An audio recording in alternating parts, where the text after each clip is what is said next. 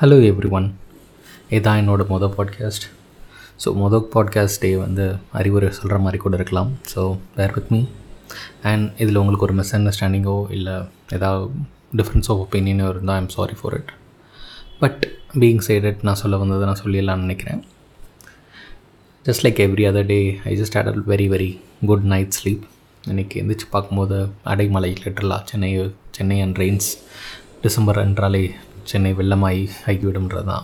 So yeah so போனது almost every other day மழை பெஞ்சிச்சுன்னா I don't feel like going out. You know like okay, என்னடா மழை பெஞ்சிட்ருக்கு, நம்ம எதுக்கு போனோன்னு.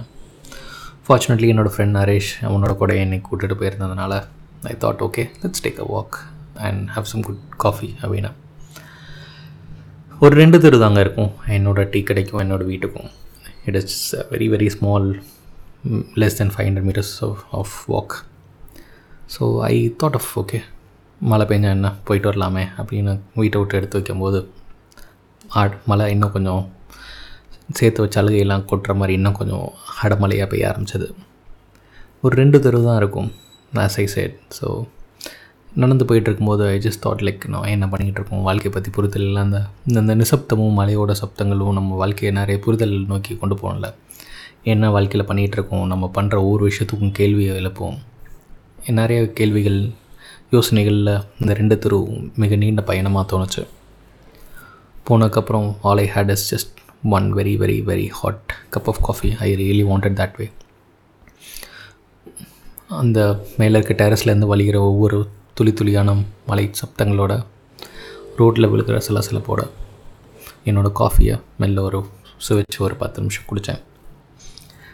It was really good experience. ஏன்னா லைக் நம்மளுக்கு இந்த மாதிரி காலையில் எழுந்திரிச்சோன்னா having a very hot cup of coffee with nature at its finest. So திருப்பி வர்றப்போ ஆல்மோஸ்ட் ரோட்டில் யாரும் இல்லை. So it was like really very hot of rain. So திரும்பி வந்துட்டு இருக்கும்போது ஒரு பத்தடி எடுத்து வச்சக்கப்புறம் தான் ஒரு ரியலைசேஷன் வந்தது வாழ்க்கைக்கு. என்னென்னா என்ன தான் அடமழை பெஞ்சாலும் all we need is just one very very small குட்டி அம்பர்லா. அது ஃப்ரெண்டு கொடுத்ததாக கூட இருக்கலாம். ஸோ இந்த குட்டி umbrella is what is stopping me from experiencing what I wanted my life. அப்போ தான் ஒரு புரிதல் வந்துச்சு. நம்ம வாழ்க்கையில் நம்ம தேடுற நம்ம சுகங்களாக இருக்கட்டும், தேடுற குறிக்கோளை நோக்கி நகழ்கிற விஷயங்கள் எல்லாம், அதுக்கு ஃபெசிலிட்டேட் பண்ணுற விஷயங்கள் எப்போவுமே நம்மளை சுற்றி ஒரு சின்ன மனிதனுடைய ஹெல்ப்பாக இருக்கலாம், இல்லை வீட்டில் கிடக்கிற ஒரு பொருள் ஃபெசிலிட்டேட் பண்ணலாம், முகம் தெரியாத மனுஷனோட ஒரு சின்ன டைரக்ஷனாக இருக்கலாம், கைட்லைன்ஸாக இருக்கலாம், இல்லை நீங்கள் டே டு டே நீங்கள் யூஸ் பண்ணுற ஒரு பொருளாக கூட இருக்கலாம். It is kind of facilitating its own side. நம்ம அதை எப்படி யூஸ் பண்ணணும்னு தெரியுதுன்றதை பொறுத்து தான் நம்ம வாழ்க்கை எப்படி அமைப்போகுதுன்றது இருக்குது.